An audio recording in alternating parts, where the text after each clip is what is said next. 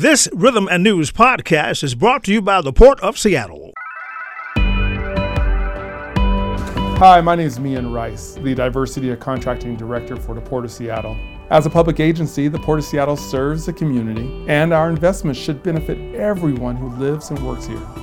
The Port is committed to equity, diversity, and inclusion, and to leveling the playing field. That means continuing to open doors to contracting opportunities to all especially women and minority owned and disadvantaged businesses. How can you participate? List your business in Vendor Connect, a database of contractors. Attend PortGen workshops to learn how to do business with the port. Learn more about contracting opportunities at portseattle.org. For more information on operating a concessions at Seattle Tacoma International Airport, visit lease.seatacshops.com. Seattle Youth Football provides an opportunity for young men to learn and experience the game of football. But something that is not often talked about is that it also provides a platform for young ladies to grow and develop a wide range of life skills and ultimately provides them with an initiation into a sisterhood bond that they can carry with them for life. And here this morning, we're going to talk about this issue with Siobhan Robinson, cheer coordinator for the CD Panthers. Good morning, Siobhan. Good morning. How are you? I'm okay. How are you? I'm doing well.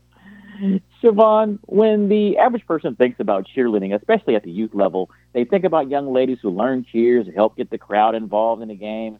But in reality, uh, the reality is that many inner city cheer squads like yours are mentorship programs that really are instrumental in the growth of so many young ladies in a number of ways in our community. Right, right. Um, let's talk about, you know, first, how did you get involved in cheer and cheer and coaching cheer? Um, I got involved. My son uh, started playing football at six, and the cheer coach that we had, um, she actually left the program, and so we needed a new cheer coach, and so I just volunteered to fill in until we found one, and here I am now, 18 years later, still the filler.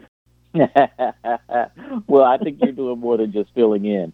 and let's let's talk about that. You know, you like you said, you did, you had a son who was playing football. You volunteered and was doing the cheer, uh, and now you're. I, I believe your son is no longer playing football. So, what is it that kind of keeps you involved and keeps you coming back year after year? Yeah, no, my son is way too old to play little league now. Um, the thing that keeps me coming back is just um, it is the girls. It's being there for them, knowing that they expect me to be there every year.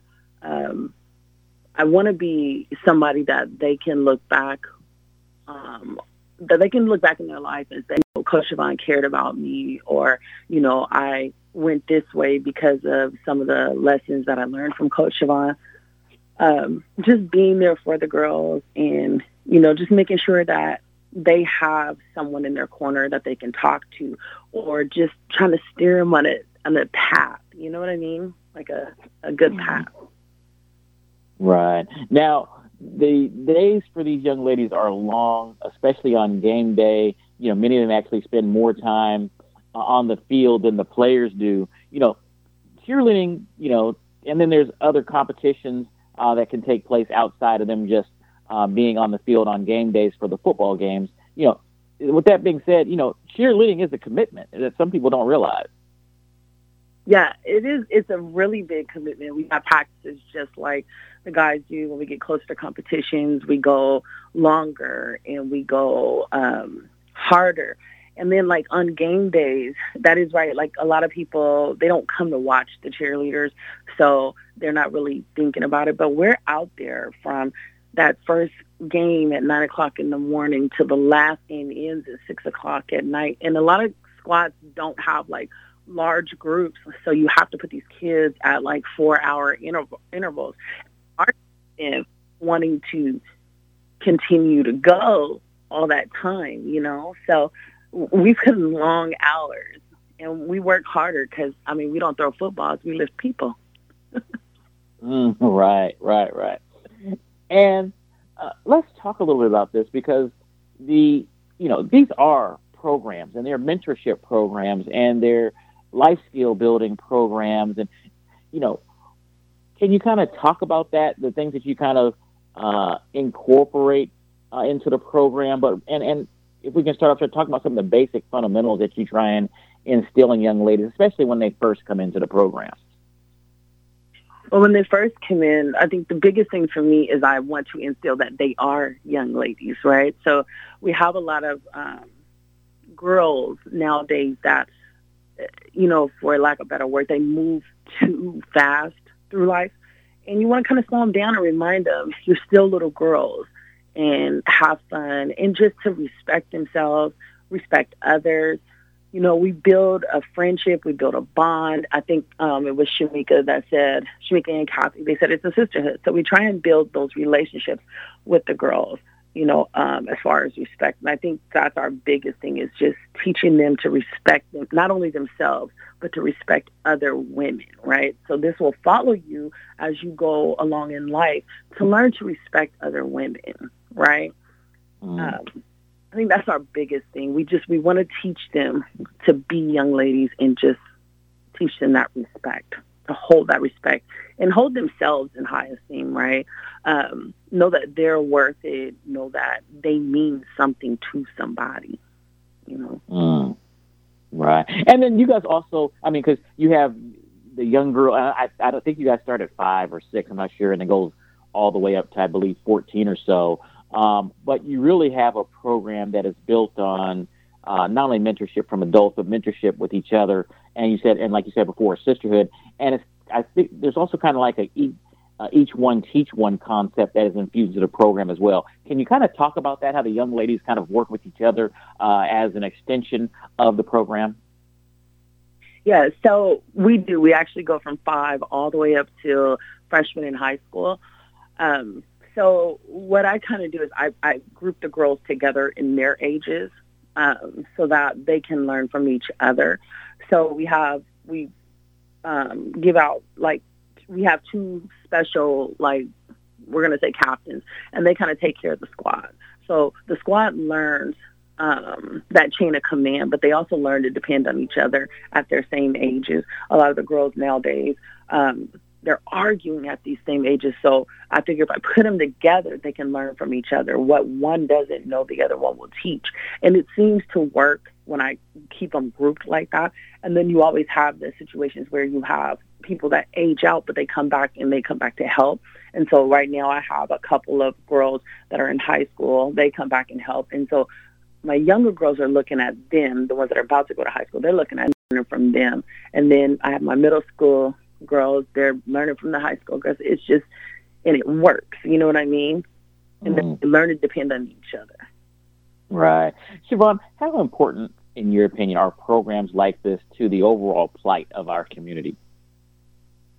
I believe they're really, really important. Um, just, I mean, CD Panthers alone, we have had children that come from foster homes. We've had children who um, we had one child. I mean, he was homeless, you know, and so we'd go down to the shelter, pick him up, and bring him back.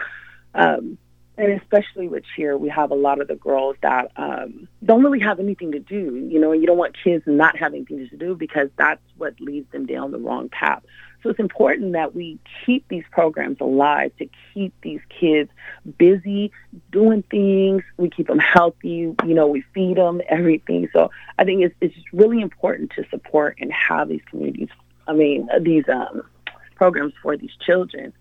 You know, I mean, it helps right. them in their life. It really does.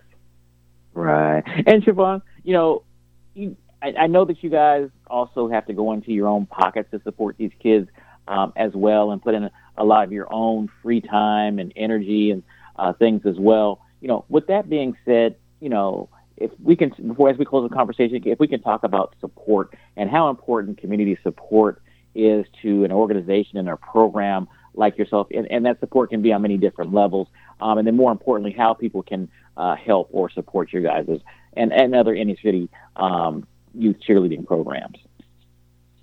Um, it is very important. And yeah, we go in our pockets a, a lot. I've been with CD Panthers for 20 years now.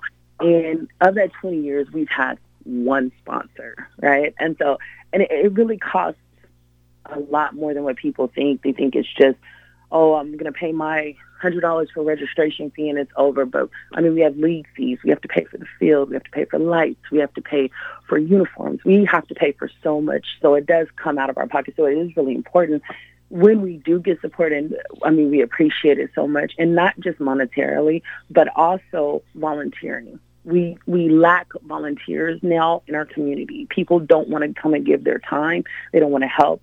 Um, like for me, I I put out an ad to get a cheer coach. I got one response, and I have like 54 girls that we're taking care of. So it's really hard. Um, to get people to support, but it would be great if people could support. Excuse me. For CD Panthers, um, we do have a website um, that you guys that anybody can go to and um, send us an email if they'd like to volunteer to help out.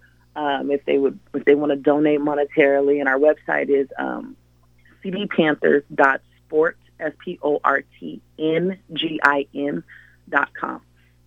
Um, but I mean that's great. We would love volunteers. We we love everything because, like I said, I've been with this program for 20 years, and in 20 years, I have seen so many kids go through this program. We host about 130 to 145 kids every single year.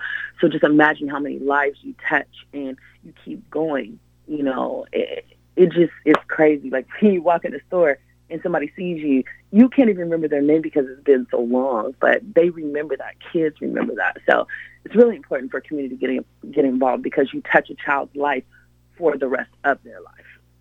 Right. Well, Siobhan, I want to thank you for joining us on today's show. I want to thank you for the, your commitment and support to these young ladies and to the other um, cheer directors and cheer coordinators um, throughout the area as well for the work that they are doing. This morning we're talking with you and the CD Panthers, but I know that you guys um, have an extended network where you guys all kind of work with each other, practices as well. So it's not like you know that you guys are all in isolation, but you guys um, are with your respective teams. So I want to thank you for your support um, over the years. Oh, no problem. No problem. Thank you. Thank you. We appreciate it. All right. And the CD Panthers do have a Facebook page if people didn't remember the website um, as well, so they can go on to Facebook and do CD Panthers uh, football and cheer and, and be able to contact you guys as well, correct? Yes, correct. Correct. All right. Thanks, Siobhan. Have a great weekend. contact us, just follow us.